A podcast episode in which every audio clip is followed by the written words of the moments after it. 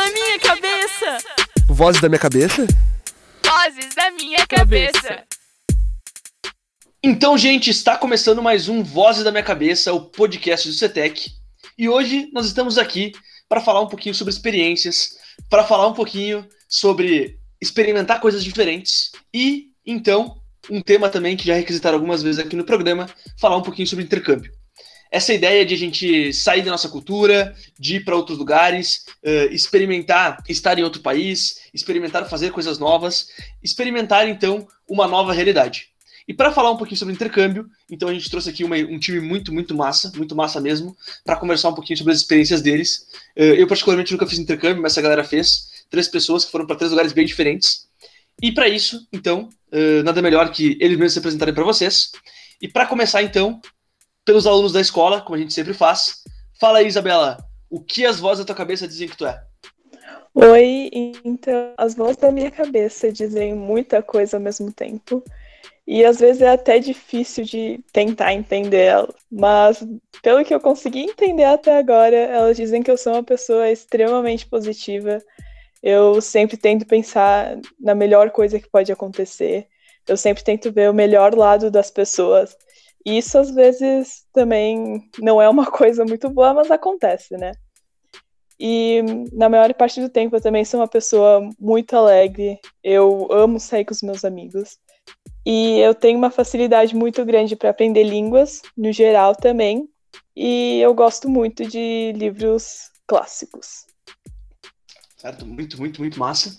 E agora, para continuar a apresentação da mesa, uh, um convidado, então, aí, egresso do CETEC 2014, foi meu colega lá nos tempos áureos e antigos do CETEC aí, e nem tantos também, né? Não é tanto tempo assim. Mas fala aí, Pedro, o que as vozes da tua cabeça dizem que tu é? Bom, as vozes da minha cabeça me dizem que eu sou o resultado das minhas experiências e dos meus gostos, então. E esses gostos são desde gostar muito de história, gostar muito de línguas, uh, de sociedade, também gostar de me divertir, sair com amigos e tudo. E as experiências, algumas, né, eu vou até trazer aí experiência de viagem e tudo, e coisas que passamos aí ao longo da vida. Então, é isso aí. Certo, muito, muito massa, Pedro. E para terminar, então, uh, de compor a nossa mesa, um aluno aqui, egresso do ano de 2018. Fala aí, Thiago, o que as vozes da tua cabeça dizem que tu é?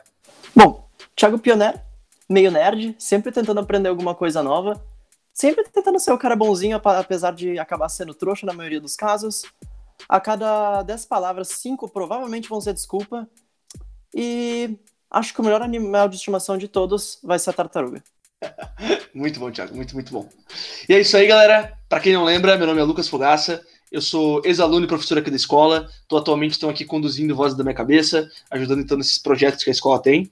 E para quem então não lembra, o Voz da Minha Cabeça é um projeto para os alunos. Então, sempre que tu tiver alguma indicação de pauta, alguma ideia para pôr aqui no, no, programa, pode vir falar diretamente comigo ou seguir também o, o Vozes pelas redes sociais, acompanhar a gente por lá. Todas as novidades, todos os programas novos são colocados na rede social. Então, tanto no Instagram, arroba Vozes Podcast, quanto também no Instagram do CETEC, arroba UCCETEC, ou como eu falei anteriormente, que se quiserem falar comigo diretamente pelas minhas redes pessoais para dar alguma ideia, trazer algum tema para o programa, podem falar comigo, não se acanhem, uh, que a gente pode então viabilizar e trazer essa pauta para a vida. Como você sabe, a gente fala de todos os temas aqui, e a gente pode então falar desse tema que tu quer. Pode ser tanto de um tema que tu tem vontade de ouvir, e a gente pode montar uma mesa especial para isso, ou também tu mesmo vir aqui conversar com nós sobre algum tema de teu interesse, alguma coisa que tu gosta, um hobby, enfim, algo que tu queira expressar para o mundo.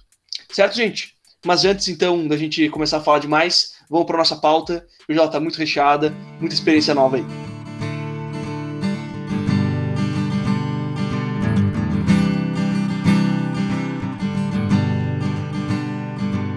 Estude na escola que vem com uma universidade junto.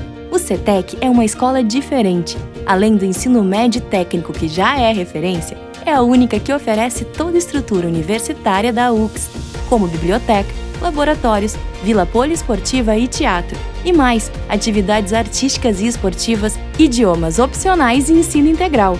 Vem junto! Prova de seleção no dia 24 de outubro. Acesse ux.br/cetec e saiba mais.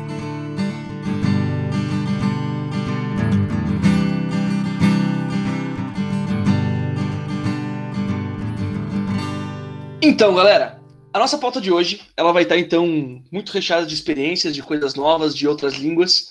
Então, uh, a gente vai falar de intercâmbios, né, pessoal?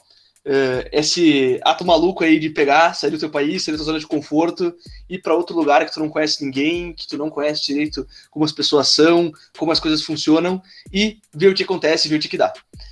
Para a gente começar a falar um pouquinho disso, então, uh, eu queria que cada um de vocês aí, dos convidados, falasse um pouquinho para onde fez intercâmbio e explicasse um pouquinho do porquê, a motivação que levou a fazer o intercâmbio, quais foram as ideias iniciais, uh, como é que tu foi parar, onde tu foi parar. Então, eu fui para Dublin, na Irlanda, né? Desde que eu estava no ensino médio, eu queria muito fazer um intercâmbio e ir para algum outro país. Eu cogitei outras opções, eu cogitei Nova Zelândia, eu cogitei Austrália, Canadá, Irlanda, e eu acabei optando ali pela Irlanda justamente porque eu queria estar num país aí na Europa, eu tinha muita curiosidade de conhecer várias coisas por ali, de história e tudo, que eu me interesso bastante. E também uh, uh, eu fiz o tipo de intercâmbio que é o intercâmbio pós-escola, que é aquele intercâmbio que tu vai para aprender a língua, né? Então eu fui para aprender inglês e ter a opção de trabalhar ali no contraturno. E esses uh, países que eu citei são os que permitem isso, né? Que tu, com visto de estudante, tu consiga trabalhar no contraturno e isso enriquecer ainda mais minha experiência para poder fazer mais viagens, para poder aproveitar mais e ter toda essa experiência internacional. Uh, tu, tu, comentou, tu, comentou, que tu foi para Irlanda. Ali, próximo da região, eu, eu, fiz um intercâmbio em Liverpool. Mais ou menos a uns, umas três horinhas de barco da, de Dublin, capital da Irlanda. Eu, eu, fiz eu, eu, também fiz o meu intercâmbio ali depois do meu ensino médio, porque eu ali, Thiago, ano ali de 2018, em pânico, não sabendo o que fazer de faculdade, pensei comigo mesmo, bom, eu não quero desperdiçar meu dinheiro fazendo faculdade. Então eu comecei a trabalhar e descobri que eu tenho cidadania italiana. Aí uh, busquei o passaporte italiano e quando eu consegui eu comecei a cogitar ir para Europa, porque com o passaporte eu poderia começar a trabalhar. Então, depois de uns bons anos, de, depois de um bom tempo cogitando ir para lá, para cá, para ali, para ir sei lá mais para onde, eu acabei indo para Inglaterra. O planejamento, era, o planejamento era ter ficado um ano, porém eu só, eu só tinha dinheiro para três meses.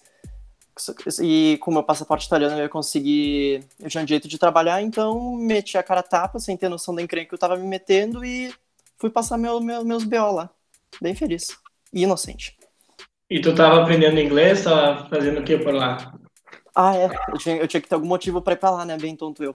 Uh, eu, eu. Eu contratei um curso de seis meses de inglês para mim poder ter uma comunicação e conseguir falar mais do que oi, olá e tô com fome. Cara, eu não sei se precisa falar então, mais do que, minha... do que oi, olá e tô com fome, assim. Acho que só com isso tá tranquilo, assim. Verdade, né? Eu tava na cidade. Eu tava, Liverpool é a cidade dos Beatles. Eu também tinha que aprender a falar qual a tua, qual a tua música preferida em inglês? ah, tá. Talvez pra isso valesse a pena fazer o curso. Mas fala, Isabela. Só por isso. Então, a minha situação do intercâmbio, ela, na verdade, foi bem diferente. Porque eu fui para Itália e eu fui no meio do ensino médio, durante o ano. E eu acabei tomando essa decisão porque eu faço parte de uma ONG. E essa ONG ela promove intercâmbios para jovens de 15 a 18 anos. E eu, então, eu sempre tive muito contato com as pessoas, porque eu já hospedei pessoas na minha casa. Então, eu sempre tive muito interesse em fazer. E ou eu fazia agora, ou simplesmente não fazia intercâmbio. Então, eu decidi mandar todos os documentos, peguei e fui para Itália sem saber muito o que fazer. E lá eu tive três famílias diferentes, então eu não estava totalmente sozinha logo de cara. Então foi uma situação bem diferente da que vocês tiveram. Não, não, massa, massa. Curti essa, essa ideia desse panorama inicial. Acho que cada um de vocês aí uh, acabou indo em fases diferentes da vida, por motivos diferentes, né? Uh, enfim, alguns já estudando, outros não, ensino médio e tudo mais.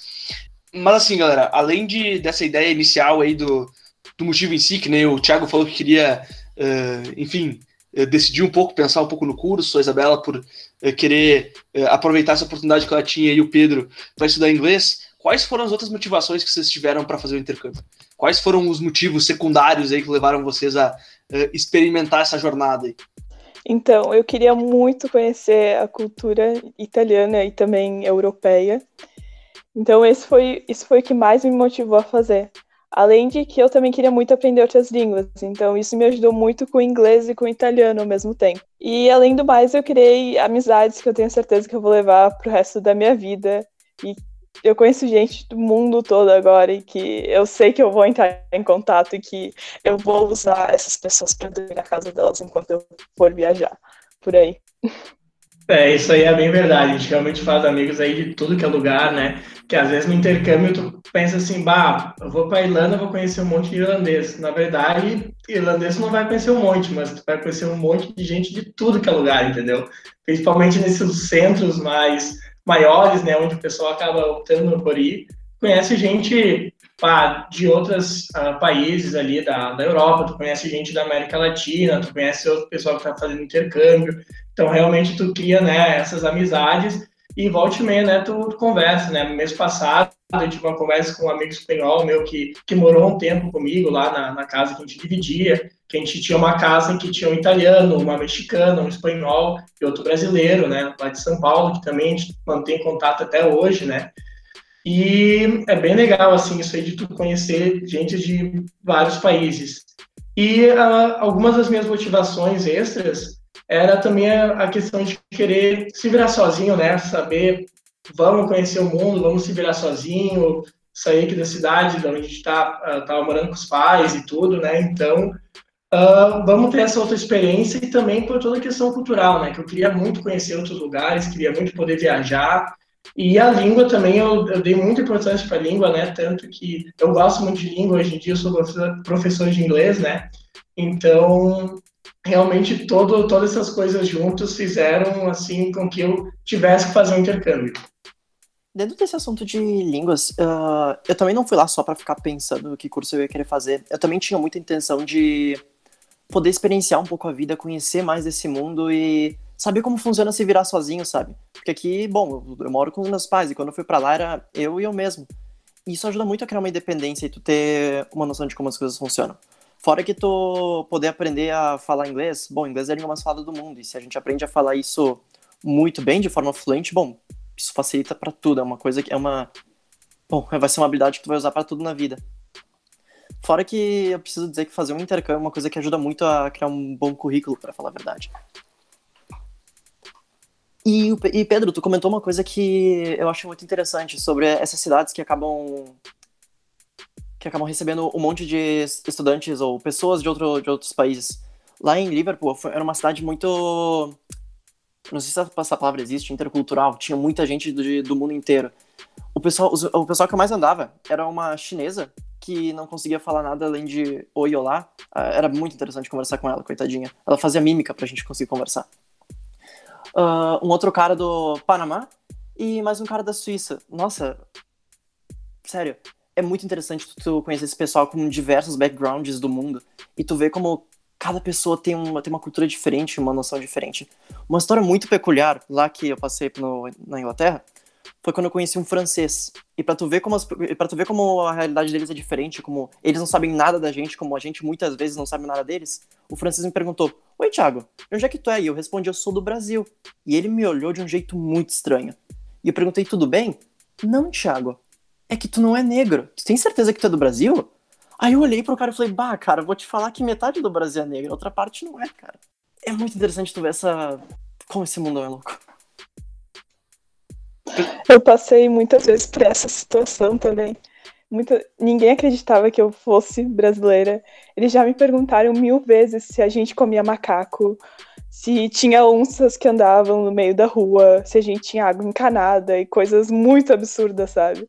É muito engraçado pensar esse tipo de coisa que a gente não é um país que tá tão mal assim, sabe? Então é realmente muito interessante isso.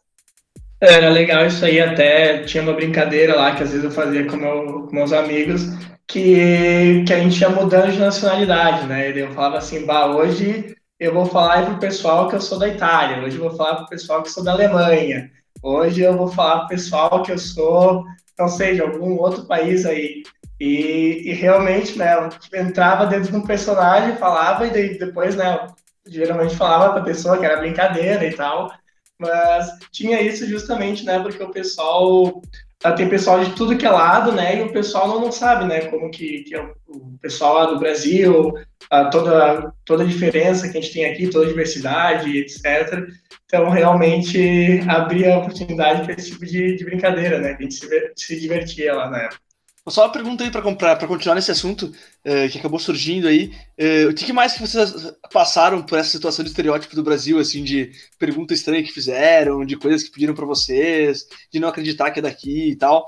Uh, porque realmente isso é um papo que, é, que, é, que acaba sendo bem, bem frequente da galera que, que sai daqui e fala que é brasileiro, ainda mais da região que a gente mora aqui, que é uma região, enfim, de colonização italiana, que realmente o estereótipo que pensam que é o brasileiro a gente não tem, né? Então Uh, enfim, o que, que, mais aconteceu nesse sentido? Cara, teve uma vez que o meu, meu chefe, eu trabalhava num restaurante italiano, só que a maior parte da cozinha era romena, que o pessoal da, da Romênia vai trabalhar bastante lá. E a, a minha chefe, ela era irlandesa, mas o marido dela, ele era ou da Croácia, algum desses países ali da, da, da antiga Iugoslávia. E, e daí ele perguntou assim para mim se no Brasil a gente falava brasiliano.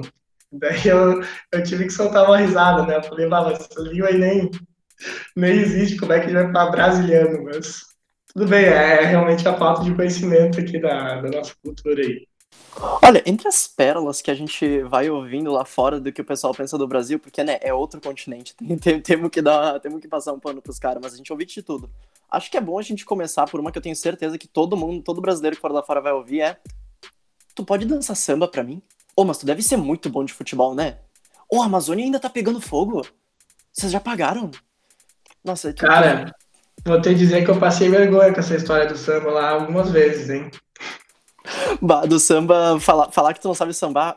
Tinha gente que achava que eu tava, que eu tava, que eu tava mentindo, que eu não era brasileiro. Nossa, sim. Eu também, sei lá, as festas, aí tu tinha que dançar funk, porque, meu Deus, se tu não soubesse, tu não é brasileiro. Mas em questão da região, que a gente aqui é mais do sul, né? Eu tinha um amigo que era do Rio de Janeiro, então a minha família considerava ele brasileiro de verdade. E eu, eles me consideravam argentina, porque a nossa cultura é muito diferente da cultura do Rio de Janeiro, vamos dizer, que eles conhecem como cultura brasileira. Eu achava isso muito engraçado, porque na verdade a nossa cultura até se aproxima mais da cultura italiana do que qualquer outra coisa, né? É, mas, mas isso é muito louco, né? Porque a gente Uh, conheço algumas outras partes do Brasil e, e, o regionalismo aqui é muito forte, né? Acaba que cada estado, cada cidade tem uma, tem uma diferença cultural muito grande, né? Então, talvez essa seja a maior parte, a, a parte mais difícil de expressar, na verdade, né? Uh, da nossa cultura, da nossa vivência, é, é mostrar isso, né? Mostrar que a gente é um país muito plural aí, que tem, enfim, muitas possibilidades.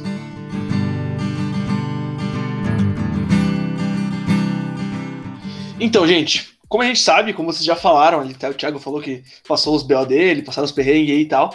Uh, eu queria perguntar um pouquinho para vocês, então, uh, dessa experiência inicial, principalmente, e de um ponto bem específico que eu acho que todo mundo acaba passando, que é essa dificuldade com a língua.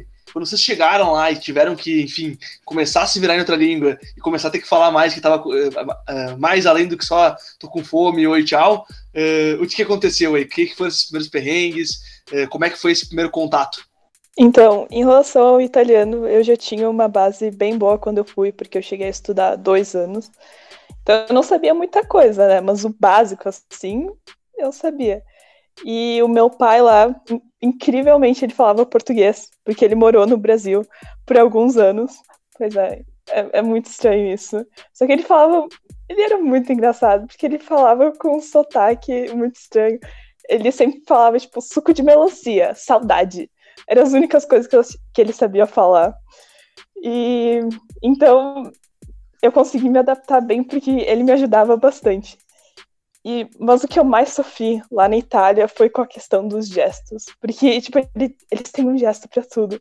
Então eles faziam gestos e eu não entendia nada do que eles estavam querendo dizer. Daí, tipo, a gente tava comendo, aí eles botavam o dedo na bochecha e, tipo, giravam, assim. Isso significa que a comida tava boa. E eu ficava olhando para eles com uma cara de que não entendia nada, que estava perdida no mundo. Era, foi bem estranho no início. Olha, desde pequeno, eu sempre gostei muito do Batman. E o Batman me ensinou. tu tem que se preparar, tu tem que sair preparado. Então eu peguei e eu já e eu, eu fiz um intensivo de inglês e, já, e juntei lá com o conhecimento que eu tinha. E eu fui para lá, tipo, não, vou me virar tranquilo, vou, vou conseguir entender inglês. Pô, já consigo assistir filme sem legenda, dependendo aí com muita sorte. Mas eu não contava com uma coisa chamada sotaque britânico onde ou eu não entendia o que eles estavam falando, ou eu tinha que segurar com todas as minhas forças a vontade de não rir do sotaque deles. E não me leva mal, é um inglês muito lindo, eu, eu, aprecio muito o inglês deles, mas é muito carregado, é uma coisa que, como nós brasileiros, a gente tem muita influência americana, a gente não tá acostumado com aquele sotaque. E é um sotaque muito elegante, e eu tive... Bom, não, eu, eu, eu tava morando numa casa de família, eu pagava para ficar, para alugar um quarto lá, e eles falavam um inglês britânico, bem pesado, e falavam rápido. Eu não entendia nada do que eles estavam falando. Eles falavam. Entendeu, Thiago? E eu acenava e sorria. Mas nunca aconteceu, nunca aconteceu nada. Só teve uma vez lá que. Só teve uma vez lá que eu. Que disseram que não ia, que não ia ter janta e eu não entendi, eu só concordei, mas tirando isso deu tudo certo.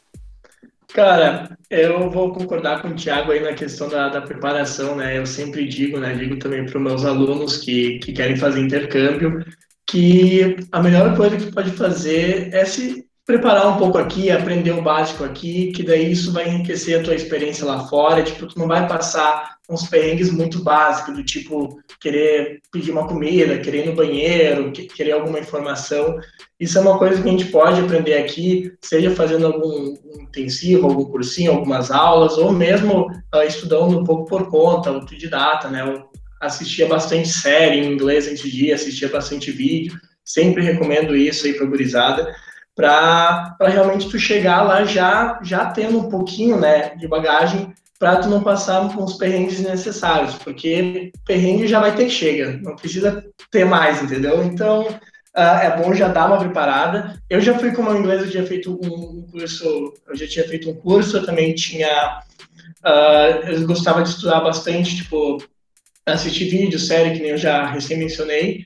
Então, uh, realmente eu não tive muitos perrengues assim, em relação à língua. Claro que o sotaque realmente ele é carregado, mas, como eu disse na minha experiência, tinha muitas pessoas de várias nacionalidades, né, que, que, que então elas também têm o inglês como segunda língua, e o pessoal meio que se ajuda e tal, não tem aquela coisa de ter que falar perfeito inglês, pode realmente, o importante é falar, o importante é tentar entender, fazer a comunicação fluir, e, mas eu me lembro de uma sensação que eu tive, né? Que tinha pá, o sotaque irlandês, assim, era bem, bem complicado. E daí eu encontrei dois americanos, né? Que vieram conversar comigo. E na hora que eles conversaram, me deu um alívio, assim. Eu falei assim, pá, esse é o inglês aí que eu tô mais acostumado, sabe? Parecia que abria mais a boca, assim. Os outros pareciam que falavam mais para dentro, etc. Uma vez no, mercado, tinha dois irlandeses falando entre si. E daí eu tava com meu amigo, meu amigo falou assim, ó, Pedro, faz silêncio aí. E daí eu fiz um silêncio e ele falou assim, ó, só presta atenção. A gente tentou escutar a conversa deles, entre eles, bah, era difícil entender. Tu entendia algumas palavras soltas porque era um monte de, de slangs, um monte de terminações, assim, que eles usavam e tal, e termos. Mas na hora que tu vai falar, o pessoal vê que tu é estrangeiro, eles até uh, dão um, um slowdown, eles realmente tentam se fazer mais compreensíveis, né? Mas é isso. Sabe que teve um, um amigo meu que ele recebeu um intercambista francês ano passado, até início desse ano, na verdade, e era muito bom porque ele passou um tempo, se não me engano, acho que foi em São Paulo, no Rio antes, e, e, ele sabia um pouquinho de português, assim, só que direto ele perguntava dessas questões regionais para nós, assim, direto, direto. Ele vinha perguntando o que, que eram as palavras daqui.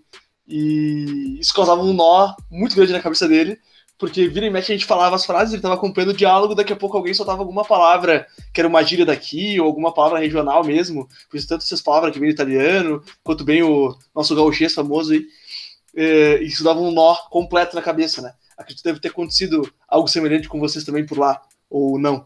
Isso aconteceu muito comigo, porque lá na Itália eles têm os dialetos. E, incrivelmente, praticamente cada cidade tem o seu próprio dialeto. Então, até quando eu troquei de família, que eu tive três famílias diferentes lá, os, os dialetos eram diferentes. E o dialeto é praticamente uma nova língua. Então, na hora de jantar, eles estavam discutindo Falando o, dia, o dialeto que eles falam aqui na nossa região, no Brasil, eu não entendia nada, nada, nada. Então, Realmente era uma situação bem chata, assim. Ah, e aí, quando eu finalmente consegui aprender umas palavras do dialeto, eu tinha, tive uma prova de italiano.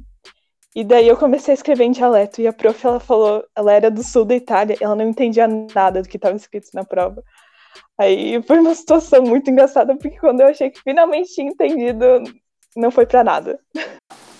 Bah, lá, eu, essa coisa, essa dificuldade com o dialeto, lá na Inglaterra, tem, se eu não tô louco, tem quatro principais dialetos, que são a da região leste, norte, uh, sul e oeste. Tem a, da, tem a de Londres, que é a mais famosinha, que é lá da parte de sul. Mas a que eu tava era da parte. Uh, ali na parte noroeste, onde era uma mistura de inglês britânico, com um pouquinho do sotaque irlandês e bastante sotaque escocês. Tudo isso junto e misturado. Aí no centro da cidade, como era o pessoal que tinha que vinha de tudo que era país, aí era tranquilo, porque todo mundo falava um inglês mais, mais ameno, que todo mundo entendia. Mas se fosse falar com o pessoal o, que já morava lá há muito tempo, na periferia da cidade, nossa, tinha uma, a, dificuldade de tu conseguir entender eles era.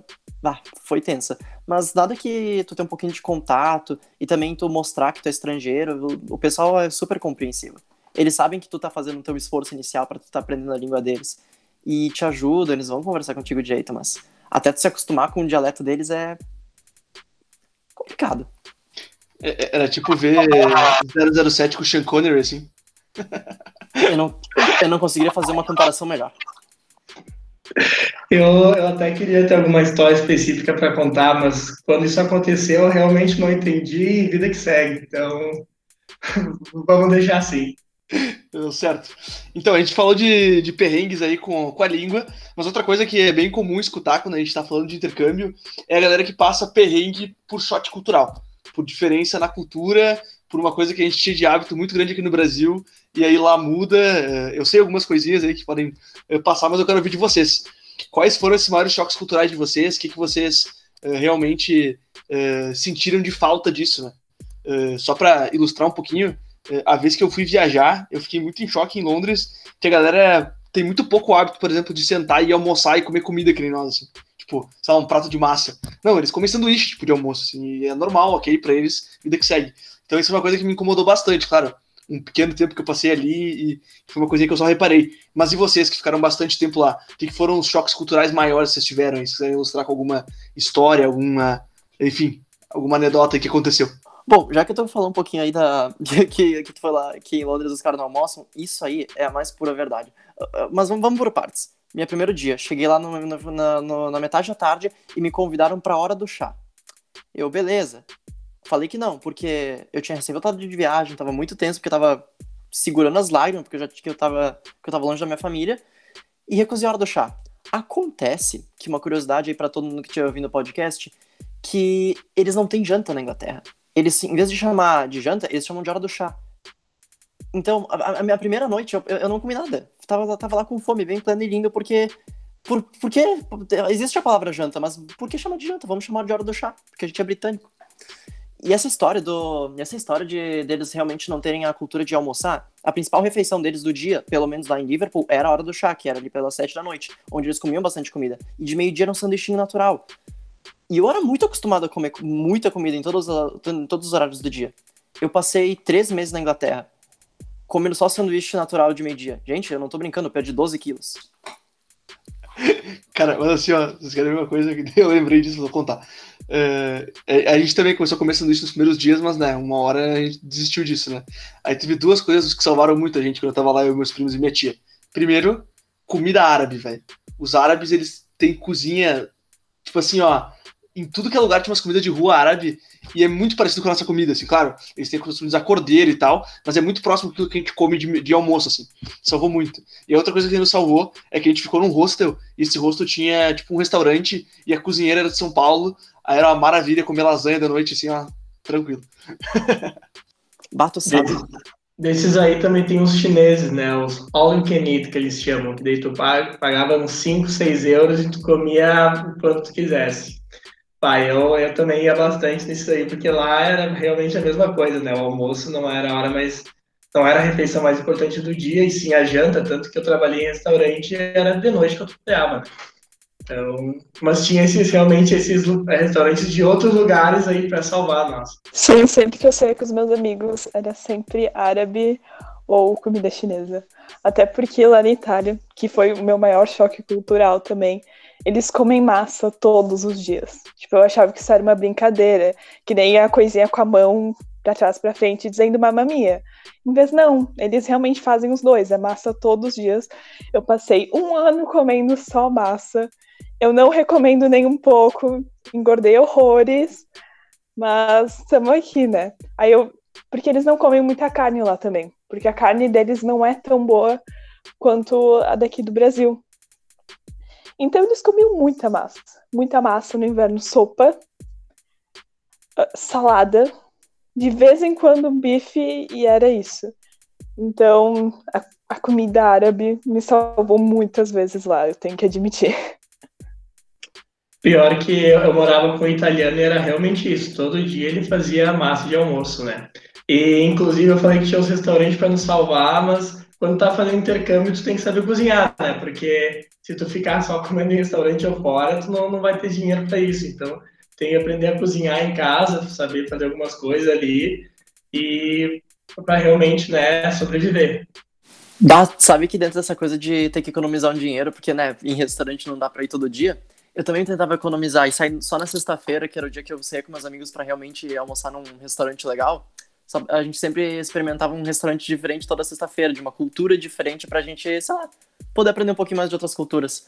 E caramba, comida árabe é realmente muito parecida com a, com a nossa. O pessoal da, da Itália faz massa demais, hein? mas é maravilhosa. Comida italiana não tem como vencer.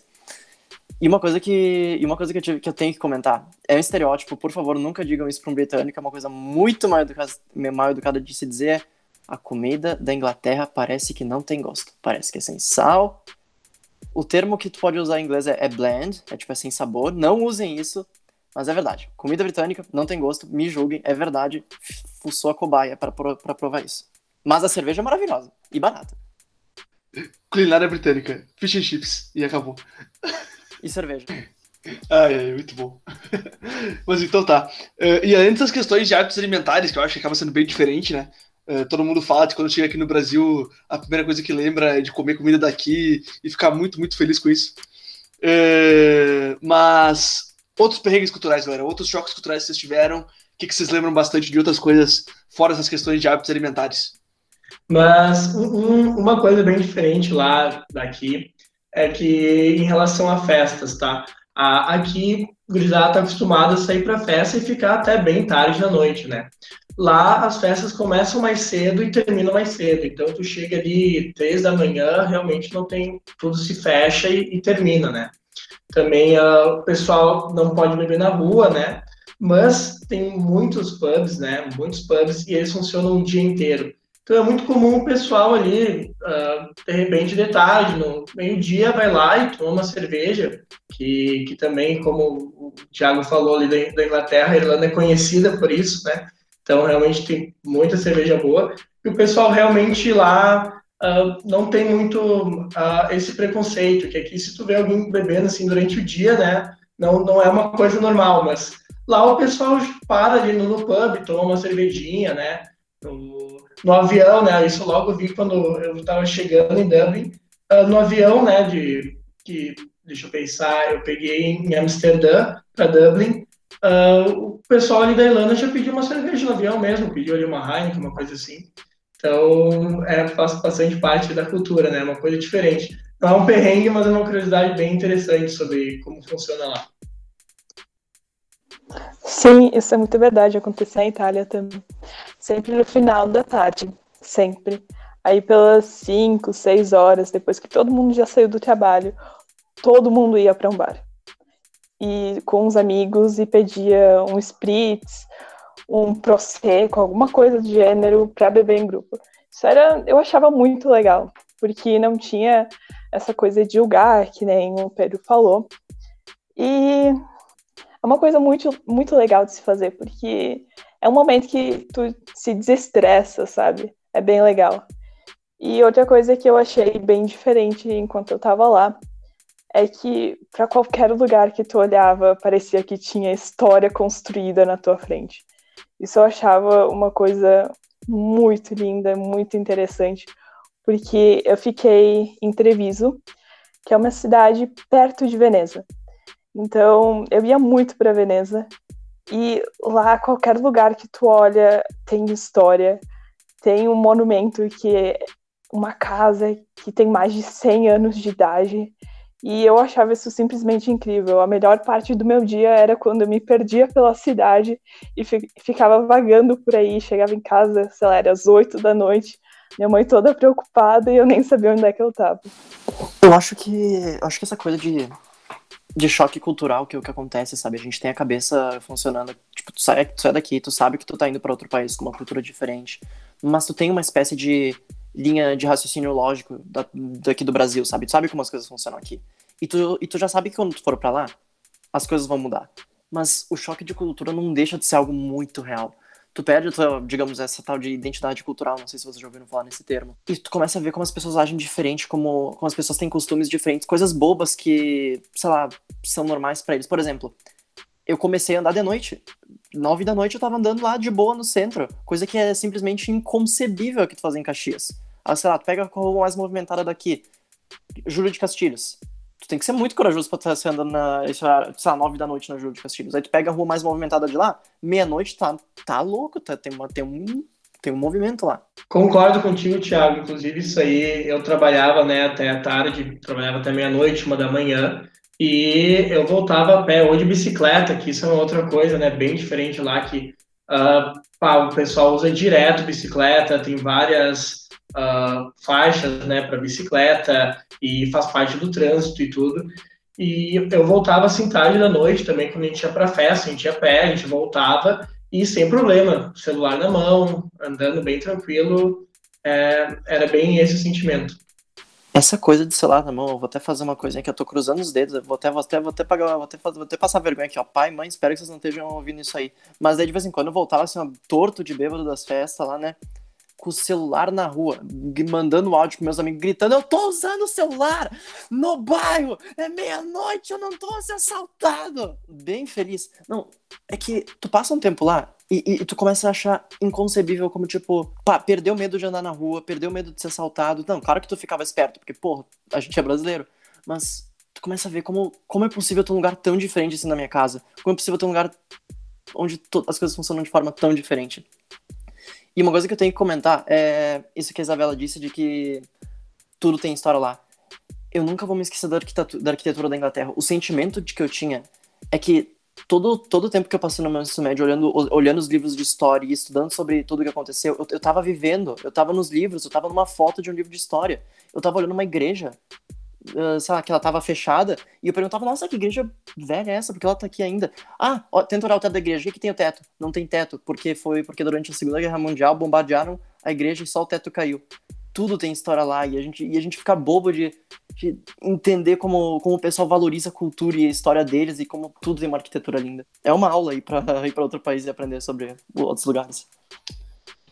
Não, isso aí, isso aí, acho que isso é verdade, né? A Europa a gente tem toda essa questão de que é, é o berço histórico pela história documentada que a gente tem, né? Então, acaba que, sim, esse choque de, de história, de estar vivendo em lugares e, e passando por lugares que marcaram uh, uh, realmente tudo que a gente estuda desde Roma Antiga até uh, as grandes guerras, época da Idade Média, enfim, acaba sendo bem marcante esse sentimento aí de, de convivência nesses espaços. Então, lá eu morava, como eu disse, em numa cidade que é foi meio que a fronteira da Primeira Guerra Mundial. Então, teve um dia que a gente foi para as montanhas, que foi em Cortina d'Ampezzo. E os meus irmãos, eles me contaram que muitas vezes, lá enquanto tu estava caminhando, tu podia encontrar projétil de bala enquanto estava caminhando pelas colinas por causa de, da Primeira Guerra Mundial, ou um colar ou alguma coisa. E tem museus no meio das montanhas para relembrar tudo isso. Então, era uma coisa que eles realmente preservaram muito, sabe? E é muito interessante ir para lá e ver tudo isso. Na minha cidade tinha as trincheiras assim que tu podia ver pessoalmente, era uma coisa que não entrava na minha cabeça. Que isso realmente aconteceu não faz só parte de um livro. Isso é história, isso realmente aconteceu. Eu ficava chocado o tempo todo. É, né, massa mesmo. Inclusive tem alguns lugares na Europa que, algumas partes específicas foram campos de batalha da Primeira e da Segunda Guerra Mundial que tu não pode nem andar porque tem mina, uh, mina explosiva ativa ainda em alguns lugares. É, é bem, bem real, assim, alguns, alguns campos de, de batalha que tiveram em, alguns, em algumas regiões específicas ainda tem até hoje isso. Mas então, galera, uh, eu queria ouvir de vocês agora, pra gente finalizar, tá? Antes de ir pro finalzinho, que vocês podem dar algumas dicas aí pra galera que tá afim de viajar. Contem aí pra mim, então, uma história muito marcante, assim, aquela história que vocês contam, uh, que não sai da cabeça de vocês. Uh, talvez, assim, ó, a melhor história que vocês têm no intercâmbio, ou pelo menos aqui mais encaixa agora pra esse momento. O que, que vocês podem contar de experiências que vocês tiveram, assim, uma história massa que aconteceu com vocês? Uma história muito massa foi quando eu me reuni ali com o pessoal que morava comigo e a gente foi numa road trip ali ao, ao redor da Irlanda, sabe? Tipo, essa sensação de tu ir para lugares, visitar lugares que não são tão famosos, assim, de tu chegar e do nada ter um, um castelo meio semi-destruído, de tu chegar, ter uma praia muito uh, bonita, assim, diferente, né, do que a gente está acostumado. Que as praias aqui são mais bonitas que as praias irlandesas, né, mas lá elas são diferentes, é um, é um é, é, é, realmente uma coisa assim que a gente não tem por aqui, né? E entrar e conversar com as pessoas, ir numa cidadezinha pequena, ir numa, numa festa numa cidadezinha pequena, uh, conhecer outras pessoas que estão fazendo road trip. Essa road trip que eu fiz ali foi realmente uh, uma experiência assim que eu sempre vou lembrar do, do meu intercâmbio. E a única coisa que fica, vocês ouviram o Jäger falar que as praias aqui são mais bonitas, ficou sacramentado que Curumim, muito melhor que as praias da Irlanda. Duvido que tenha o Cadu lá, em, lá na Irlanda. É isso aí. Não tem o Cadu na Irlanda. E, e aí, Thiago e Isabela, o que, que vocês contam aí de histórias marcantes pra vocês? Dá, eu tive muitas histórias marcantes lá, de verdade. Mas eu acho que a que mais marcou foi a do carnaval, que eu tava na minha cidade. Eu chamei todo mundo que tava na região. Então tinha brasileiro, dinamarquês, húngaros, tailandeses, tinha gente de todo mundo praticamente. E daí eu chamei todo mundo na minha cidade. Aí a gente ia passar a tarde juntos. Todo mundo ia dormir na minha casa. E no dia seguinte a gente ia ir para Veneza pro carnaval comemorar, que é muito famoso, não sei o quê. Ok, tudo certo. A gente tinha até comprado fantasia, galera. Eu tava de freira, linda, maravilhosa, não pude usar minha fantasia, vocês já vão ver o porquê. Enfim, a gente tava aí na cidade, passeando. A gente tava no nosso restaurante árabe, como sempre. E daí a minha mãe me liga e me avisa que o carnaval de Veneza foi cancelado por causa da pandemia do coronavírus. E, nossa, eu nunca vou esquecer desse momento, porque eu tava tão animada pra ir. E eu deixei de ir naquele dia, porque eu pensei, vou no dia seguinte, né? Domingo vai ter mais gente. Porque no sábado eles têm aula também. Aí eu pensei, no domingo vai ter mais gente, vou no domingo, vou aproveitar mais. E que nada, foi cancelado. Aí, no fim, obviamente, a gente continuou fazendo tudo. A gente ficou pela minha cidade, no fim das contas, porque não dava para pegar tempo para outras cidades, porque estava tudo fechado por causa do coronavírus. Mas a gente botou as nossas fantasias, então tava eu de freira, meu amigo de tubarão e a minha outra amiga de pirata, assim, passeando pelo centro da cidade. E eu nunca vou esquecer desse dia porque foi o momento mais inesperado que eu tive durante meu intercâmbio. Porque depois disso eu não vi mais meus amigos, todo mundo entrou em quarentena. E por causa disso muitos voltaram para casa. Então eu nem pude me despedir de verdade dos meus amigos porque naquela época todo mundo dizia que a pandemia não era nada, isso, isso aí não mata ninguém, e todo, todo esse tipo de coisa. E deu o que deu na Itália, e deu o que deu no Brasil e nos Estados Unidos também, como é possível ver, né? Então, esse para mim foi um momento muito marcante. Talvez não tenha sido uma história engraçada, mas isso me fez perceber que tem que lutar por aquilo que tu quer. Tanto que eu fiquei mais três meses, eu fiquei três meses de quarentena, assim, que eu não podia sair de casa, porque eu ia levar uma multa se eu saísse de casa. E depois, quando finalmente abriu, no início a gente era tipo em 30 intercambistas, e quando voltou tudo, a gente estava em 10. Que aguentaram o tranco desses três meses aí em casa, sem fazer nada. Então eu aprendi que tem que ser muito persistente e no fim das contas tem que pensar positivo, não pode se deixar abalar, que vai tudo dar certo no fim das contas. E, inclusive, acho que vale a gente também comentar, que até inclusive uma, teve uma colega Teresa Bela que é, até ficou meio brava comigo quando eu perguntei na aula, mas Sofia não foi por, por querer. Ah, tem... Sofia fica sempre brava, senhor. Não dá. Sofia, eu te amo, tá? É que eu perguntei para ela o que aconteceu, né? Porque ela tava fazendo intercâmbio também. E aí ela e mais alguns outros colegas da escola e também não puderam fazer intercâmbio por causa da pandemia, né? Foram todos cancelados, enfim, que eles iam viajar agora metade do ano. Então acho que também isso impactou, além de quem estava lá, quem também estava planejando fazer intercâmbio agora, né? Então, uh, enfim, acho que vale a pena ficar essa lembrança. Encerra para nós aí, Thiago. Que história marcante tem para contar para nós? Cara, eu tava, tenta eu, tava tentando lembrar de alguma história marcante. Eu acho que eu não tive uma mega história marcante. Mas. Uh, bah, é, é, é, meio chato, mas é que, é, querendo ou não, o início meu, eu tava lá no início do meu intercâmbio e rolou toda essa pandemia. Mas eu acho que o que mais me marcou é meio triste, mas vamos lá. Tava lá, eu bem belo, indo pro meu curso de manhã, junto do meu amigo de Amsterdã, que louco tava tomando de café da manhã uma deliciosa caneca de 500ml de cerveja. Sim, eram 6 da manhã. Sim, 500ml de cerveja. Sim, é outra cultura. Uh, e aí eu cheguei lá para cheguei lá na minha sala de aula e eu tava com um amigo meu italiano que ele era que tava meio triste e ele não tava com a namorada dele. E eu perguntei: "Nossa, Paulo, ah, o uh, que que tá acontecendo?" E ele falou: "Não, é que tu sabe que a Itália entrou de quarentena, né?" Sim. Meu intercâmbio era para ter acabado, era para acabar esse mês. Eu tô literalmente preso aqui porque minha cidade tá de quarentena, eu não tenho como voltar, ninguém entra, ninguém sai. Eu não sei bem como estava funcionando, sabe? Eu não sabia nem que funcionava desse jeito, só que ele, ele tava preso lá. E nossa, eu comecei a ver em coisa de uma semana, sabe? Numa semana tava todo mundo feliz, na outra a escola parou, tinha um professor ficou infectado lá, e todos os meus amigos, todo mundo foi voltando aos poucos para casa. Bom, é meio triste, mas acho que isso foi, mais, foi o que mais me marcou. Mas bom, tá, tá todo mundo. Ah, felizmente tá todo mundo bem agora. A gente acha que essa questão da pandemia, como a gente tá falando antes ali, acho que marcou muito aí quem tava com intercâmbio toda essa época, né? Então vai acabar que vai ter muita história pra boa. contar. Eu tenho uma história Inclusive, boa. deixa eu só até terminar, Thiago, mas inclusive o aquele intercambista francês que eu falei que tava por aqui no passado, ele voltou também. Ele teve que voltar pra, pra França por culpa da pandemia, né? Senão ele estaria aí até. Já teria ido embora, na verdade. Ele teria ido agora no final de, eh, final de setembro, ele teria ido embora. Mas enfim, né? Eh, aconteceu várias vezes os intercâmbios acabarem, acabarem mais rápido. Fala aí, Thiago. Perdão, eu acabei de lembrar de uma coisa bem importante que foi é, literalmente a última coisa que eu fiz no meu intercâmbio. Eu tava voltando, eram três da manhã, eu tava no, eu tava no aeroporto. Faltava duas, três horas pro meu voo sair. Beleza. Era o último voo pro Brasil, antes de parar de ter voo pro Brasil, porque o resto tava sendo tudo cancelado. E eu tava na minha fila, né? Três horas, tava na fila, três, voo internacional, né? Três horas lá na fila, bem bonito. Duas horas, uma hora, fazia uma hora eu ainda tava na fila. E, um, e de repente um grupo de gente que parecia ser de etnia asiática parou e não tava mais andando na fila. E aí o tempo foi passando e a fila não andava e não andava e não andava. E o que aparentemente estava acontecendo é que o pessoal de etnia asiática acho que, acho que não sabiam falar inglês direito.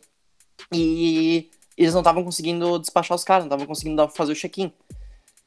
Resumindo, eu não tô brincando. Se imagina, se imagina assim, olha, ok, eu tenho um voo para voltar para casa, porque senão vai, senão eu vou perder todos os meus outros voos. Tu olha pra uma placa aqui no teu lado que tá escrito: se você não tiver na área de embarque, na área de embarque, faltando no mínimo 10 minutos pro teu voo sair, tu não pode entrar. Olhei pro meu relógio, falta 5 minutos pro meu voo sair. Eu não fiz o check-in ainda. Mandei mensagem pros meus pais, eu fiquei tipo, papai, mamãe, fodeu. Posso falar palavrão? Ferrou? Pode, pode. Ferrou? Aí, só... Nossa, resumindo, puxaram todos os caras. Eh, puxaram, puxaram, puxaram toda a pessoa, pessoal de, que parecia ser asiático por um canto, atenderam a gente. Gente, eu nunca corri tão rápido na minha vida. Tão rápido. Com, imagina, imagina um louco com uma mochila e duas malas em cada mão, correndo que nem um louco, tropeçando, batendo em tudo que conseguia, sem falar inglês direito, desesperado. Resumindo, consegui entrar no meu avião todo suado e lindo. Deu tudo certo, estou aqui. Glória a Deus. Foi quase Jack Bauer 24 horas, né, galera? e é isso aí, gurizada. Agora, para encerrar, então, uh, o programa, para encerrar nossa pauta, o que, que vocês dão de dicas aí, galera? que vocês trazem de dicas aí para quem está pensando em fazer intercâmbio, para quem de repente quer sair agora do Brasil pelos próximos, pelos próximos tempos? Quais são aquelas dicas de ouro que vocês acham que uh, a pessoa não pode ir sem saber? Cara, eu acho que primeiro tem que se informar sobre o lugar que tu está indo fazer o intercâmbio, o que que tu precisa para esse intercâmbio, né? Se tu tá fechando assim com uma agência, né? Tu, tu se atualizar ali bem do que que tu realmente precisa fazer, do que, que tem de documentação. Eu acabei indo por conta, acabei fechando direto com uma escola lá, e daí tive ali uma, uma dor de cabeça por causa de questão de visto, que eu tinha que uh, fazer um agendamento, e daí uh, eu não sabia que eu tinha que ter feito antes, eu fiquei um tempo lá sem poder trabalhar, sem poder ir atrás de trabalho e tendo que segurar o dinheiro.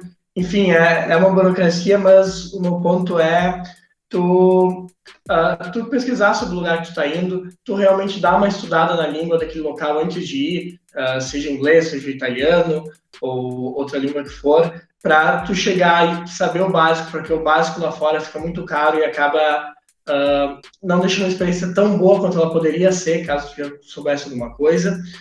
E, e também, uh, realmente, assim, escolha um lugar que tu tenha curiosidade de, de conhecer e vá com todos, sabe? Não, não precisa levar muita coisa daqui, não precisa ficar se agarrando muito aqui, vai e aproveita. Então, acho que essa é a, a dica, assim, boa para fazer um intercâmbio. Deixa eu só contar uma historinha quando o Pedro foi viajar, ele, a gente tinha um grupo, eu, ele e um outro amigo nosso, que, que enfim, que a gente é um, um amigo nosso de gramado, e ele mandava áudio para nós quase todo dia, assim, contando os problemas, contando os perrengues que tava dando e tal. Só que ele mandava muito áudio pra nós, tipo, muito áudio. E aí, teve um dia que ele mandou assim, ó, uns 10, 15 áudios sobre uma saga dele indo trocar um fone de ouvido. Que o fone de ouvido deu problema, ele foi, voltou e tal. E ele tava muito aflito com esses negócios aí de não ter conseguido visto de viagem, né? Aí teve um dia que ele mandou um áudio pra nós falando, bagurizada, consegui resolver os problemas do visto, consegui emprego, tá tudo certo por aqui. E daí, por causa da última saga do fone, a gente não ouviu. o áudio importante dele contando que tava tudo certo, a gente não escutou. Uma semana depois ele, puta. Ah, os áudios que não importam vocês escutam, né? eu sou bem bom. Bah, eu preciso comentar. De dica, eu acho que o Pedro falou tudo. Falou tudo mesmo. É bem por aí mesmo. Assim, outra dica que eu dou é ir de cabeça aberta pro país. Porque tem muita coisa que tu vai descobrir só estando lá, sabe? Que não tem como pesquisar, não tem como saber como o pessoal vai te acolher. Então, vai de cabeça aberta. Pensa que tu tá em um lugar novo, vai ser por um tempo limitado. Então, tu tem que tirar o maior proveito disso. Porque tu nunca mais vai ter essa oportunidade do jeito que tu tá tendo agora, sabe? Talvez tu faça um outro intercâmbio, mas provavelmente não vai ser para a mesma cidade.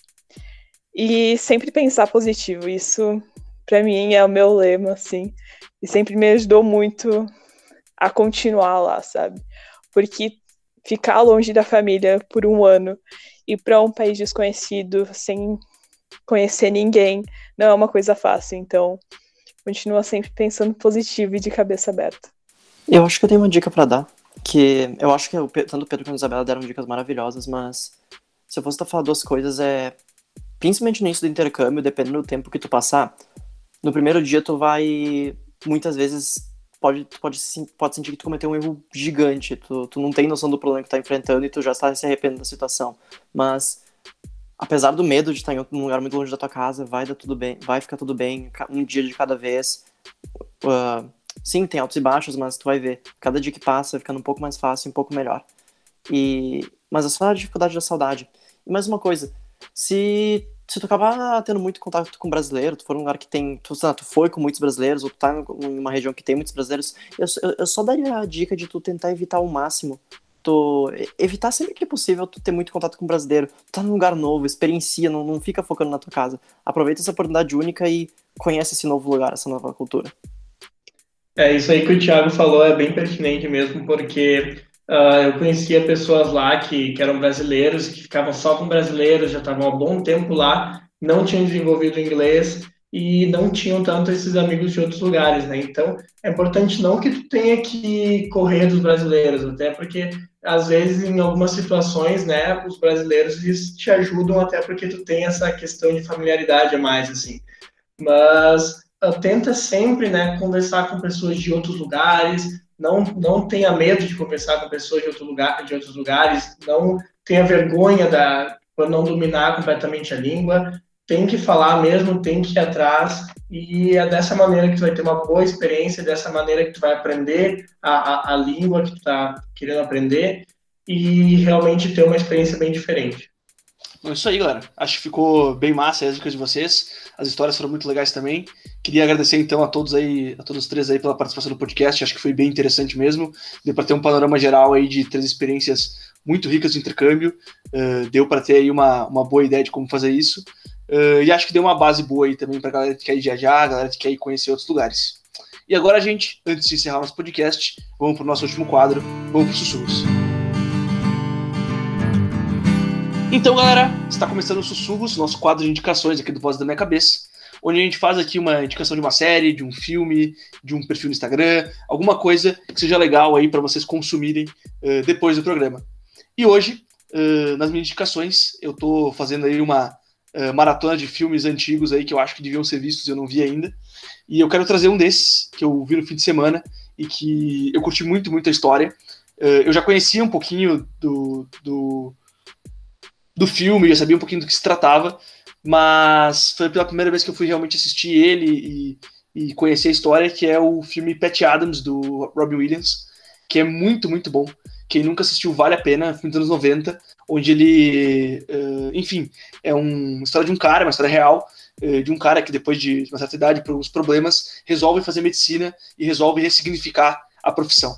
Então, é um filme bem marcante, bem tocante, Acho que a história vale muito a pena de ser vista. Uh, eu fico te prende do início ao fim. E além disso tudo, uh, para quem conheceu um pouquinho da história e gostava um pouco do Robin Williams, ele fala um pouco sobre uh, como é a vida dele mesmo, porque falam que ele se sentia mais ou menos como ele mostrava no filme. Era uma pessoa que sentia a presença interna, era depressivo, tanto que a gente conheceu aí o, o trágico fim dele, mas ele estava sempre buscando reverter essas situações e deixar as pessoas cada vez mais alegres ao redor dele e transmitir essa felicidade que contagiava. Então, para quem curte Robin Williams, para quem curte boas histórias, para quem curte filmes também baseados em histórias reais, bem emocionantes, eu indico então o Pat Adams, que é realmente muito bom. Mas fala aí, Isabela, qual a tua indicação para essa semana? Qual é o teu sussurro? Então, a minha indicação para essa semana é o livro A Metamorfose, de Franz Kafka. Eu li esses dias e eu simplesmente me apaixonei. É um livro bem curtinho, bem curto mesmo, tu consegue ler em um dia, mas tem uma história muito interessante. Para vocês terem uma noção, a primeira frase do livro é: Certa manhã, ao despertar de sonhos intranquilos, Gregor Sansa encontrou-se em sua cama metamorfoseado num inseto monstruoso. Então, Kafka, um escritor, ele é maravilhoso, sério. Então ele sempre começa os livros com esse choque que na verdade seria o ápice de uma história normal, sabe? E depois essa situação que não importa como, quando ou por que aconteceu, ele, ele trata com a maior serenidade do mundo, super sério, assim, como se fosse a vida real de verdade. Então é muito interessante, super recomendo. Sabe que eu tava até falando no outro podcast, eu sempre tô afim de indicar um livro aqui nessa, nessa sessão, mas é muito complicado quando tu tá lendo manual de educação em pesquisa qualitativa, assim, não é um livro que as pessoas querem ler. Aí fica meio ruim de indicar. É, realmente. mas fala aí, Thiago, qual que tu sul pra essa semana? Só vou abrir uma aspas aqui, cancela isso que eu vou dizer agora, mas eu, se eu fosse recomendar livro, eu, nossa, eu, tô, eu, só leio as coisas do Stephen Hawking, assim, essas coisas bem nerd, então já esquece livro, esses livros que ninguém vai ler. Coisa inútil, tô brincando. Tá, uh, acho que o meu sussurro é. Já que a gente tá nessa pandemia e o clima pode estar meio pra baixo, eu vou deixar uma recomendação, uma recomendação de um filme meio engraçado e divertido de se ver. Não sei se todo mundo já viu, não sei se é muito popular. Baby Driver, é um filme muito divertido, muito bom e que tem uma fotografia maravilhosa. Eu nunca vi, mas vou botar na lista aqui. Mas fala aí, Pedro, para encerrar, qual o teu sul para essa semana? Cara, eu vou recomendar um canal do YouTube aí que é relacionado a viagens. Eu gosto bastante de trabalhar com ele, com meus alunos. Então, o pessoal aí conhecer outros lugares, se quiser usar aí na hora de fazer um intercâmbio ou só uma viagem. Então, é Hungry Passport, que significa passaporte faminto, tá, em inglês. Então, tem a maior parte dos vídeos tem legenda em inglês, em português também. Aconselho, inclusive, a usá-las em inglês, né, para já ir treinando e tem de tudo que é lugar, assim, um monte de curiosidades, então realmente dentro desse tema de viagem, fica essa recomendação aí para a gurizada. Não, isso aí, muito massa, gente. De novo, queria agradecer vocês muito, muito pela participação no programa. Gostei muito de ouvir a experiência de vocês. Eu acho que quem escutar também vai, vai gostar bastante. Foi um programa muito, muito rico aí. Deixou uma sementinha plantada para talvez a gente faça sobre outras experiências. E vocês são todos muito convidados a voltar aqui pro programa quando quiserem, quiserem participar e vir falar comigo. Eh, Vai ser um prazer receber vocês de volta. E só relembrando, galera, quem tiver de repente alguma dica de pauta, quiser falar comigo, pode vir falar comigo pelo meu perfil pessoal, ou também acompanhar pelas redes sociais da escola, arroba Uxetec, ou também o arroba Voz Podcast. É isso aí, galera. Então eu queria agradecer muito, muito vocês, mais uma vez. Até a próxima, pessoal. Quem for aqui com nós, agradeço mais uma vez. E é isso aí. Tchau, tchau.